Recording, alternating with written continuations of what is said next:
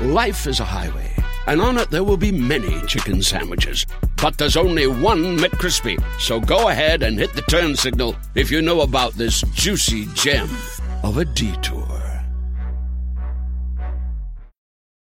Want a website with unmatched power, speed, and control? Try Bluehost Cloud, the new web hosting plan from Bluehost, built for WordPress creators by WordPress experts. With 100% uptime, incredible load times, and 24 7 WordPress priority support, your sites will be lightning fast with global reach. And with Bluehost Cloud, your sites can handle surges in traffic no matter how big. Plus, you automatically get daily backups and world class security. Get started now at Bluehost.com. This episode of Battleground Ukraine is sponsored by Beer 52, who this summer are offering all of our listeners a free case of 10 delicious Yorkshire craft beers. Simply go to www.beer52.com forward slash battleground and cover the 5.95 postage to receive your free case now. I'm a big fan of Beer 52. Every month, their industry experts carefully curate a new case of craft beer that showcases the very best from around the world which is then shipped to you. This month, they're taking us to God's own country with their Yorkshire case. Boasting some of the finest breweries in the country, Yorkshire should be on every beer enthusiast's bucket list. Included in this crate is Gold Rush from UK beer legends Ossett Brewery, which is a crystal clear and golden pale ale.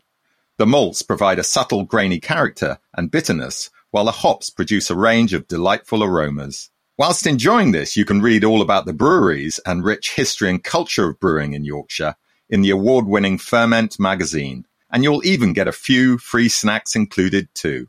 You can get your free case of 10 delicious craft beers from our friends at Beer 52 by simply going to www.beer52.com forward slash battleground and covering the 5.95 postage to receive your free case now. That is www the word beer, then the numbers 52.com forward slash battleground. If after that you're unsatisfied, you can simply pause or cancel anytime.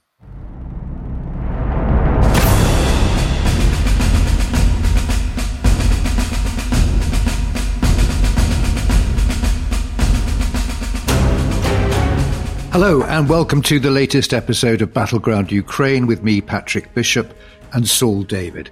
Uh, it's been another very eventful week with Ukrainians launching attacks at several points along the front with some success, uh, taking up to 100 square kilometers of occupied territory. There are signs that Russian resistance is far from robust, with footage of fleeing troops being shot down by their own side as they try and run away. It would seem that though we're still in the operating phase of the counteroffensive, the real main event hasn't quite begun yet. Meanwhile, in Moscow, Vladimir Putin has taken the unusual step of summoning journalists and milbloggers in order to reassure ultra nationalists that the counteroffensive is being contained with significant losses on the Ukrainian side. He confirmed that the Kremlin is following a waiting strategy, holding firm until the West wearies of pouring military and diplomatic support into Ukraine and Kyiv essentially runs out of time. Well, it's hardly a very rousing message, is it? And it doesn't seem to match the official description of the conflict as a special military operation. But it's the best that Putin can come up with in the circumstances. Let's start with the ground operations, though, Patrick. Where are we now, do you think? Well, I just come from a uh, briefing with uh, Western officials, and the key takeaways were essentially that this is the real thing. They're no longer uh, probing attacks, and the Ukrainians are making steady but costly progress. Uh, like I said earlier, this may not be the main thrust just yet, but there is activity right along the length of the front line, even in places where there uh, wasn't really much going on before. Uh, their assessment is that the Ukrainians have advanced about seven kilometers on the southern front, but that the Russians, uh, even though they're, as I mentioned again earlier, uh, there have been indications of uh, of people running away. Their, their assessment is that the Russians have put up a pretty well conducted defense. Um, but the overall signal really is that the this is early days, very very early days. Progress is slow and grinding, and will continue to be for many months to come. Now, this um, briefing backs up what we'd heard previously from the Ukrainian Deputy Defense Minister, Hanna Maliar.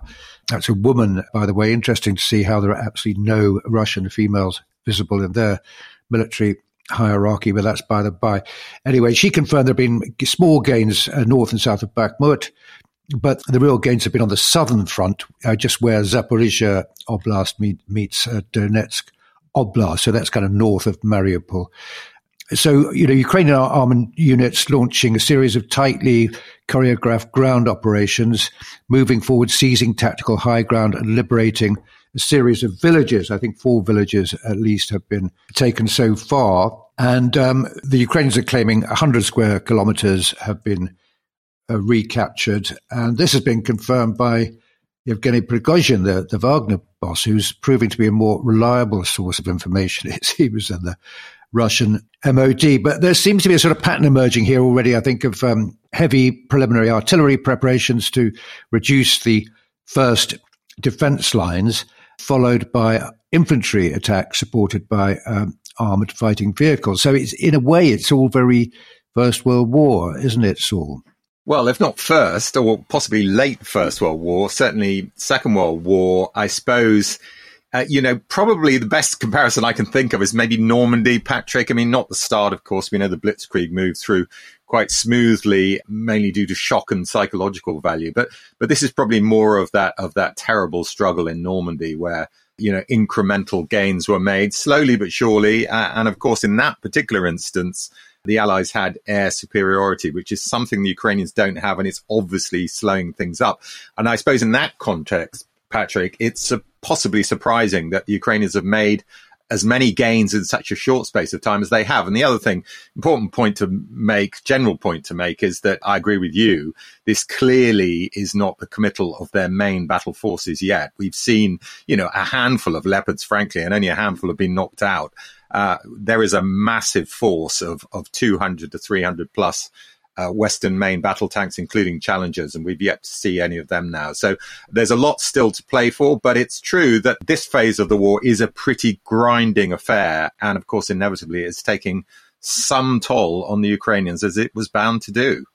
Now, at the same time uh, as all of this is going on, this has been an interesting uh, a development a little bit further to the rear because if we look at the battlefield as a whole, Patrick, what we've got here is these are these you know these slow, methodical but relatively effective attacks on the one hand, but you've also got which we've seen earlier in the campaign these strikes much deeper into the enemy line, into Russian lines against command centers, ammunition depots, etc. And one of these seems to have had quite an effect because we're hearing reports of a strike on a rear headquarters at Henichesk, and that's way down on the north shore of the Sea of Azov, which is said to have killed a Russian major general called Sergei Goryachev, who is or was the chief of staff of the 35th Army. And it's interesting that this has been confirmed by Moscow, who claim that it was a British supplied Storm Shadow missile that killed the general.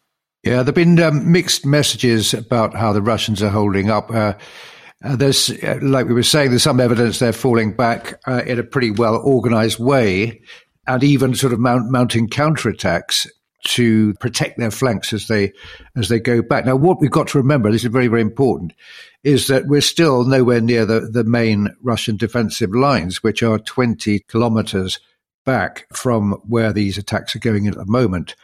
And of course, progress is, is being slowed by the pretty well prepared, it would seem, defenses that the Russians have built in, the, in that long waiting period that they've gone through, particularly minefields. The minefields seem to be doing their job, which is obviously slowing down the attack, but also restricting uh, the advancing Ukrainians to well defined paths, which are obviously going to be covered by artillery, etc. But I do want to stress, on the other hand, there's uh, there is some footage. It's not geolocated, uh, so we don't know where exactly it is, but you know, quite you know, 20, 30 you know, sort of uh, platoon formations just running away in complete disarray. So I don't think this is a uniform picture.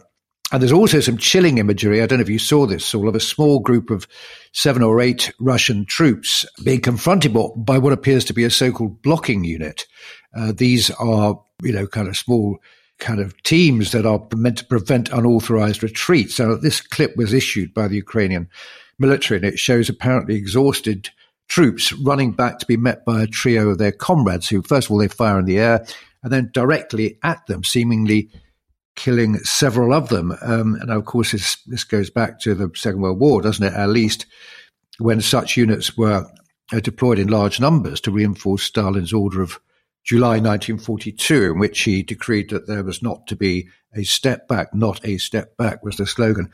And it seems highly probable that we're seeing this again 80 years on. I mean, back in November, uh, the British MOD confirmed uh, the existence of these blocking units. Yeah, but it would also appear, wouldn't it, Patrick, that we've not so far seen a significant breakdown in discipline. Uh, this might come, of course, uh, not least when, as you say, the Ukrainians attack the main battle line, because, of course, the plan is to withdraw to that. It reminds me a little bit of the Japanese defense of Okinawa in the Second World War, where they had a series of outlines uh, and then their main defensive line.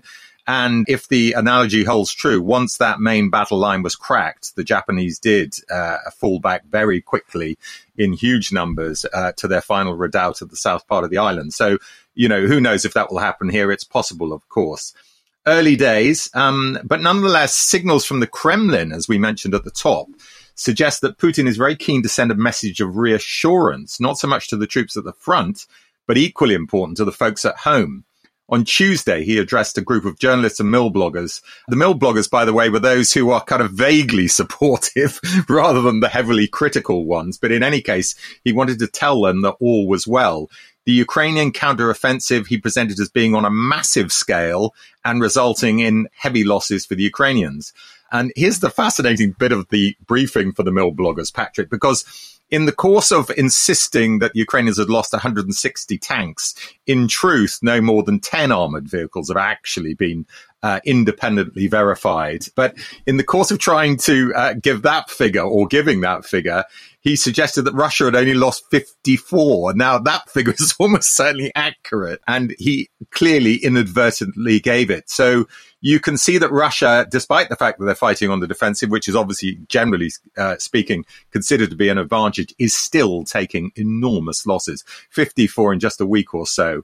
Um, and of course, inevitably, Putin's own figures uh, have been challenged. That is, the Ukrainian loss figures have been challenged, not only, as you would expect, by Ukraine and its allies, but but also by milbloggers in Russia, uh, notably those who had not been invited to the briefing.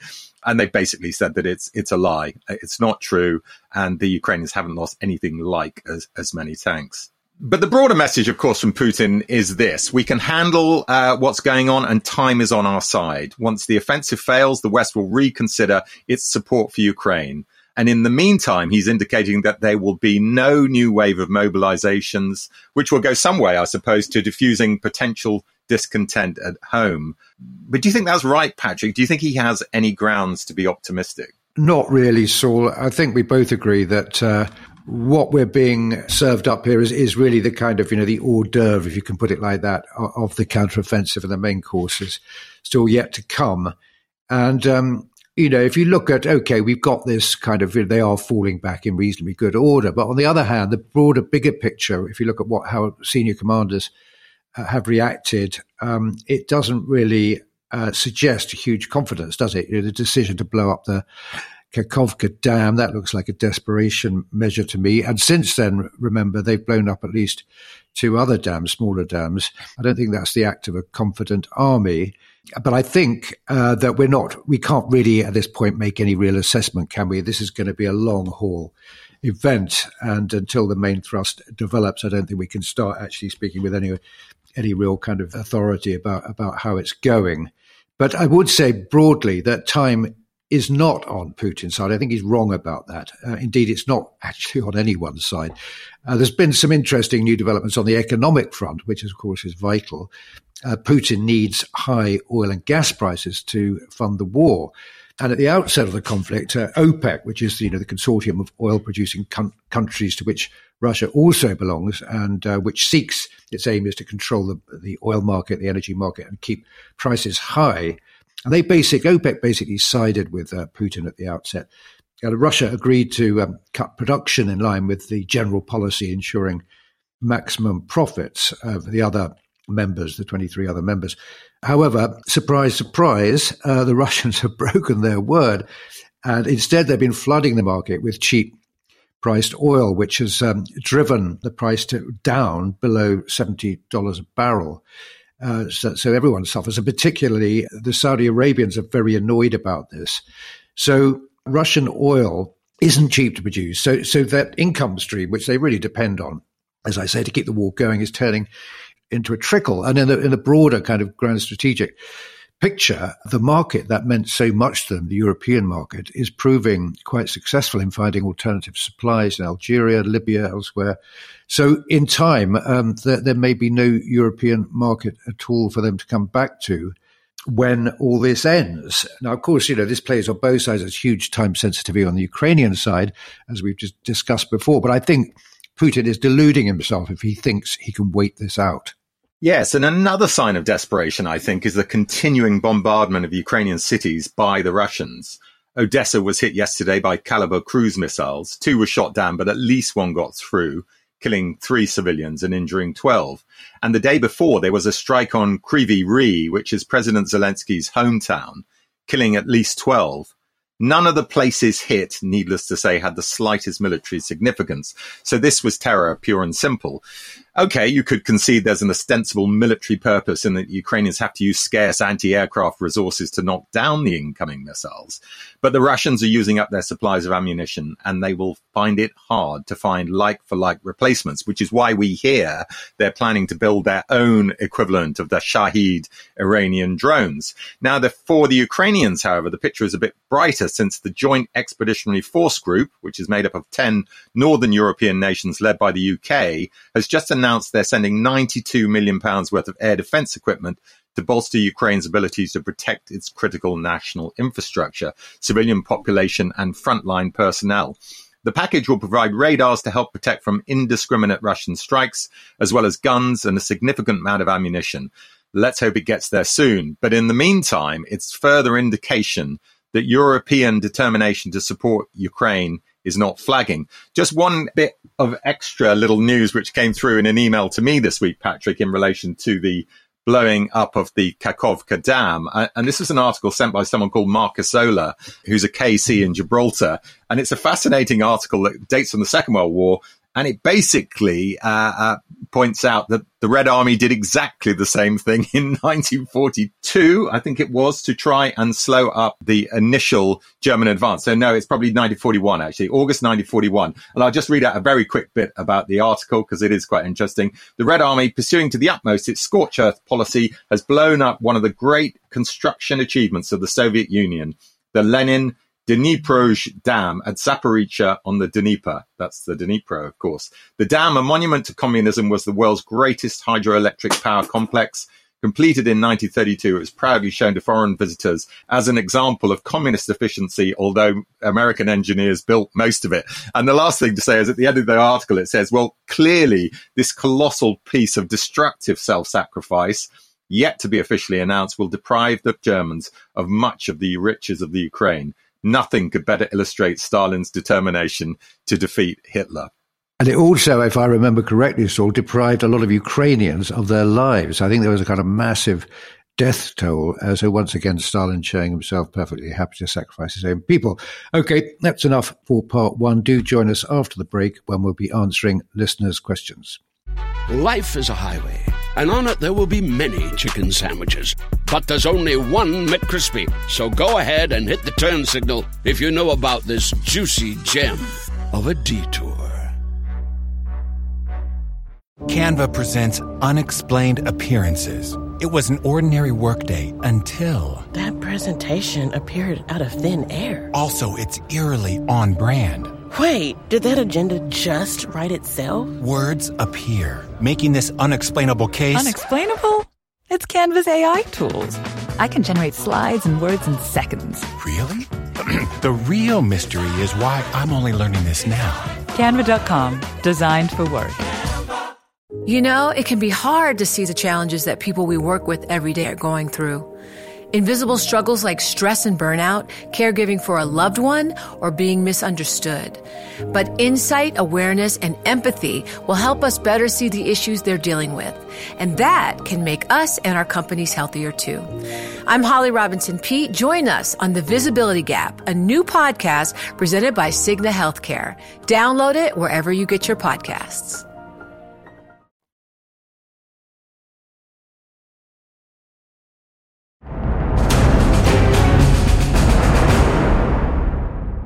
Welcome back. Well, before we get into the questions, our producer, James Hodgson, who handles the emails, uh, has noticed um, that it looks like we're being targeted by the Russians or Russian bots in a disinformation campaign. Uh, he's got several emails from the same or similar encrypted private email addresses. And they're all signed off by lots of people called Derek, strangely enough. Uh, they've all got Derek as their first name, but they've got different surnames, which are other kind of generic English sounding names, but with no kind of detail of where they're from, etc. And each of these emails describes uh, the failure of the counteroffensive, why the Ukrainians have blown up the dam, it's not the Russians, etc., etc. And one uh, contained a link to a supposedly credible source for Ukrainian losses, which uh, were given as being very high, which turned out to be the Russian MOD webpage, so not terribly credible source. So um, well done, uh, James, for, for spotting that, and hard luck to the Russian bots. Yeah, and it's funny that this has come, Patrick, just after our interview with Hamish de Bretton Gordon, and Hamish was telling us that he he's been targeted by bots, uh, and we we suspected we were next, and indeed we have been. Okay, moving on. Here's a question from Matt in Boston, Massachusetts. Um, I love this podcast. As an American, it's hard to get a fair, unbiased news source with all the political BS in this country. My question is about Putin and the ridiculous speech he reported on where he claims Ukraine is attacking Russia itself. Do the Russian people believe this? Are they still getting any kind of outside news? They must know he's full of it. Patrick, what do you think? Well, thanks, Matt. I think we've said this before that we don't hold out much hope of persuading the Russian public that they're being fed an utterly false narrative. Um, and even if even if we had unrestricted access to their airwaves. Lying to the people is an age old communist tradition, uh, which Putin has shown that he's very faithful to. But I was interested in your comment about what you call the political BS in your own country. I must admit, I do find it uh, quite alarming the extent of the anti-Ukraine uh, rhetoric uh, coming from the right in particular. I'm thinking of the recent outburst by Tucker Carlson, who uh, you will know is uh, the commentator recently fired by Rupert Murdoch's Fox News. Now, he's now been signed up by Elon Musk for Twitter, and his first video show went out the other day in which he referred to President Zelensky as, quote, sweaty and rat like. He was a persecutor of Christians. This being a reference to his moves against the Russian Orthodox Church in Ukraine, etc., etc. Well, you know, we're all in favor of free debate on this podcast, but as people have pointed out, this kind of rhetoric sounds remarkably like uh, classic anti Semitic hate speech. And what's truly alarming is that this show clocked up 111 million views. Now, Tucker Carlson is a classic posh frat boy from a very privileged background, claiming to be the voice of the people. And he does have a huge following. And I fear we'll be seeing the Republican presidential contenders uh, looking to him for their lead on the Ukrainian issue in their campaigns. Okay, moving on to an anonymous from Australia. This is a question about the dam. The culprit is obvious, uh, says anonymous. It's Russia, and to my mind, the response from Western governments, NATO, and the UN has been very feeble. The destruction of the dam can be classified as a direct attack on civilians, a war crime, and ecocide on a massive scale. Says Anonymous, where are the red flags, the lines in the sand from the West? It's time the civilized world ramps up its assistance for Ukraine so this war can be won decisively sooner rather than later. I'd be very interested in your thoughts. Well, not many thoughts because I basically agree with you, Anonymous. I mean, I, the only, the only slight uh, kind of quibble I might have is whether or not the destruction of the dam is a, is an absolute deal breaker. I don't think we're quite there yet. We're not far off it, as Hamish de Bretton Gordon uh, said in his interview. Of course, we could be getting very close to it if they move on from the destruction of the dam to the deliberate uh, sabotage of the Zaporizhzhia nuclear power station, which of course would, in my view, and I suspect in NATO's too, cross a red line. Uh, the dam is bad, but is it bad enough really to bring, to drag NATO into the war? I suspect not. But uh, your broader point, they need to be given all the assistance they need to win the war, absolutely. And if they had F-16s, we probably would be seeing a, you know, a more rapid advance in the counteroffensive. But that, of course, is just my view got just a very technical point here from John Faulkner, who says he's Australia and ex-British Army. I suppose that means he lives in Australia and he's a former British soldier. And he says, I'm puzzled. Why do the media talk about left, right banks of the Dnieper, the Dnipro? He says the river runs north to south uh, and makes a sharp turn where it flows west. So he's just asking about the origin of this uh, left right thing. Well, John, as a fisherman, I can confirm it. It's basically pretty straightforward. It's it's defined by the direction the river is flowing in. So, if you're facing downstream towards the sea, shall we say, the left bank is on the left and the right bank is on the right, if that makes sense. It's actually simply uh, the simplest way of locating uh, the geography of a river because, uh, as you say, rivers tend to wander about all over the place. Yeah, I mean, just to add to that, Patrick, you're absolutely right. But the issue is when the river is moving all over the place and you don't know the direction of the sea in relation to the river. And that, and that makes it very difficult to know which is left, which is right when you're just looking at that little uh, bit of the river. But anyway, we're, we're, we're tying ourselves up in knots here because it's not hugely important. But I do quite like the idea of geographically locating a bank of a river, the west bank, the east bank. It, se- it seems to make much more sense to me. Now, here's one from someone called Mark Strathern, who is an old old family friend. He's uh, referring to the Hamish de Bretton Gordon interview.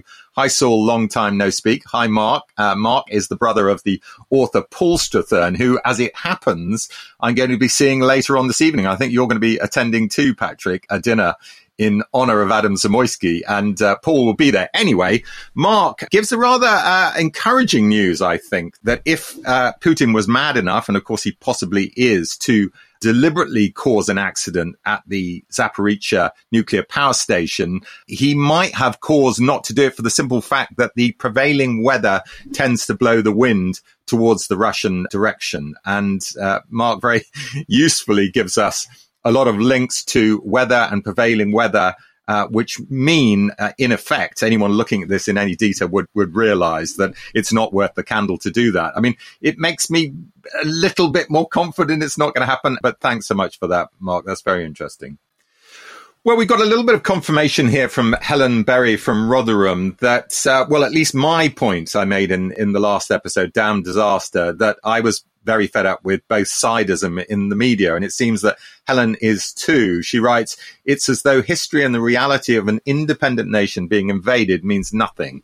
And as a result of that, she stopped listening to any other podcasts and is moving permanently to battleground Ukraine. Excellent. That's what we like to hear, Helen. Thank you very much indeed for that.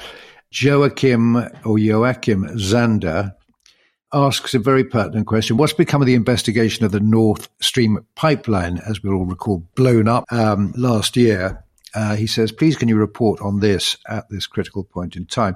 Well, it has been one of the great uh, mysteries of the war, hasn't it, Joachim? We still don't know who's responsible, but I suppose on the argument of who gets the most benefit, you'd have to say it was Ukraine. Uh, not necessarily the Ukrainian state per se, but perhaps some independent players, someone at one remove from the state. And for once, the Russians uh, may actually be telling the truth about this, but having lied so much, of course, few people are willing to believe them. However, we may yet get to the bottom of it because um, the Swedish authorities have launched a, a large scale investigation. And they announced uh, yesterday or the day before, I think it was, that uh, this is expected report uh, in the autumn. So perhaps all will be revealed then. I doubt very much all is going to be revealed anytime soon, Patrick. But, you know, as we discussed uh, when we had Phil on the program a few weeks ago, I think the not just the circumstantial evidence, but the evidence coming out of uh, some of the Scandinavian countries that the concentration of Russian ships in the area at the time or shortly before the explosions took place leaves me in no doubt as to who's responsible. Of course, we don't have absolute confirmation. We probably never will, to be truthful. Okay, I'm going to take two together here. One from Gus doesn't say where he's from, and another from Gabriel, who's in Las Vegas, Nevada. And they're basically asking the same question, which is looking back at Ukrainian history, or rather the way that the Soviet Union dealt with Ukraine. Is there anything, uh, if Putin was to, to go back into the archives, that he would find there uh, that would give him some indication of how to handle things? Well, the, the sad truth is that there'll be plenty of material in the Soviet archives on previous policy for dealing with Ukraine, uh, most of it uh, which advocates various forms of mass murder. Uh, Stalin wanted to break the will of the Ukrainian peasants. This was in the early 30s. These are the very people who produced the wheat that fed much of the Russian population. And he did that um, by destroying their independence and forcing them into collective farms. Uh, the chaos that followed resulted in the death of by starvation of no one quite knows an accurate figure, but uh, three and a half to five million seems to be about right. This was the Holodomor, as the Ukrainians call it, death by starvation. This also had the uh, effect, which was um, beneficial from Stalin's point of view, of crushing any Ukrainian dreams of having their own state. And then, of course, this was followed immediately in uh, 36 uh, by the Great Terror, which affected not just Ukraine, but the whole of the Soviet, Union and accounted for the murder of the best part of another million people. This was aimed at vast swathes of the population who, to Stalin's paranoid mind, constituted a threat to him. Needless to say, it was a fantasy. Now, although there was a, a brief period when Stalin was out of favor, this is long after his death, and he, he was, there was a certain amount of accounting for his crimes inside Russia. He's now very much being rehabilitated in Russian official history, and his most prominent apologist is none other than Vladimir Putin. So another leader might have concluded uh, from the march of history that trying to eradicate the Ukrainian nation is a doomed enterprise, but not Putin. Okay, we've got a question or at least a correction here from Rod from New Zealand. So I'll, I'll let you deal with this Patrick, because it refers to your your mentioning of 633 Squadron as the Dambuster Squadron. I can't tell you the number of people who've contacted me on Twitter to. Oh, really? Oh, God, that is so embarrassing. This is I didn't so mention that to because... you, Patrick, but, but we've actually had a specific question. So we, we thought you might. We might want to row back on this a little bit. Yeah, yeah, okay. Well, this is my, I, this is where I sort of don the sackcloth and Ashes, I couldn't believe I could get this wrong. 633 Squadron doesn't, didn't, never existed. It was a movie. Uh, but 617 Squadron very much did exist. That's the Dambusters. Guy Gibson uh, being the first commander. And I really ought to know this because um, I've actually written a book that featured uh, 617 very prominently um, when, together with uh, 9 Squadron, of course, it, it finally sank uh, the battleship Tirpitz. So yeah, I'm afraid I'm sort of glowing with embarrassment here, Rod. Um, but you're just going to have to put it down to a senior moment, I'm afraid. Okay, we've got a, a, couple of points made by Stuart Purvis. What, the first is a question on the Russian motives for blowing up the Kakhovka Dam. He agrees with the analysis that this is most likely a Russian move, but it does leave, says Stuart, Crimea with a potentially dangerous water shortage. Yeah, so he's asking the question: does this reflect a disregard for the civilian impact of their actions, even in their own occupied territories? Or is it an indicator that they no longer see the long term potential in holding on to the affected areas and, and have no interest in the long term damage? Well, two very good questions, Stuart. I think it's the former. I think what you've got to kind of factor into all of these decisions by the Russians, uh, ruthless and, and kind of predetermined as they seem in advance, is that there's always the potential for the cock up factor. Oh, we didn't quite realize that that would be the consequence. But I think the actual answer is simpler than all of that, which is that yes, there are consequences for civilians, but in the immediate determination to slow down uh, what they see, of course, as a very dangerous Ukrainian counteroffensive, they were prepared to take almost any consequences. And the thought of civilians being caught up in this is neither here nor there to the Russians. Let's be truthful about this. So I suspect that's the reality of, of what went on there. But thank you for that question, Stuart. He also goes on to uh, make an interesting point about the interview with Anatol Lieven, which got a lot of pushback, uh, as some of you will know from our response in the subsequent episodes to that interview in Stuart's view, he thinks it's great to hear some challenging perspectives on the podcast. There are too many echo chambers around that just reinforce your existing views. And in a complex world, it is important we all make time to listen to voices that might not be the same as our own. Thanks for that, Stuart. To finish off, we've got a couple here which again are on the same sort of theme. Kerry Scruggs asks one question and Bob from Somerset asks the other. Um, I think Kerry is saying Putin's plan is to seems to be to outlast the West. Is there any relatively modern historical precedent for this strategy working? And Bob asks, can either of us give any example where a war has been won without incursion into the enemy homeland? They're, but they're both kind of sort of linked, aren't they, really? I mean, immediately coming to mind, I'm thinking about our previous podcast or where, you know, the Falklands campaign, okay, it was fought over contested territory. The islands were claimed by both sides, but it, our victory, the British victory there, did bring about regime change on the mainland. So I suppose that could be one example. Uh, I suppose then looking at recent history, the first Gulf War, it was a victory, claimed as a victory. It, it put Saddam back in his box uh, for a while. As far as I'm concerned, yeah, that was that was a good result. What do you think? Yeah, and I, I, think that is a good example, Patrick, because um, you know I remember talking to Peter de la Billière about this, and he said there was a lot of pressure on them, particularly from the press, and lots of questions uh, from from also MPs as to why we hadn't carried on and finished the job by going into Iraq and toppling Saddam in the first place. And his point was, well, the job was to get them out of Kuwait. That was what we were there for, and that's exactly the same argument holds true for Ukraine. The job is not to invade uh, Russia and and cause regime change. If regime change happens as a result of the Russians being kicked out of Ukraine, then all well and good. But I think de la Billière made an important point that if you do go in and force regime change, what next? And of course, that's exactly what happens in 2003. So uh, be careful what you wish for in that sense. And I know a lot of people are saying, why don't why aren't Ukraine allowed to attack into Russia? Much better, in my view, if they stick to cleaning out the Russians, if they can, of course, from Ukraine and keeping, frankly, the moral high ground on all of this. Okay, well, that's all we have time for. Do keep the questions coming in to battlegroundukraine at gmail.com. Uh, and do please listen next week when we'll have another great interview. And also, we'll be rounding up all the news and latest analysis on Friday. Goodbye.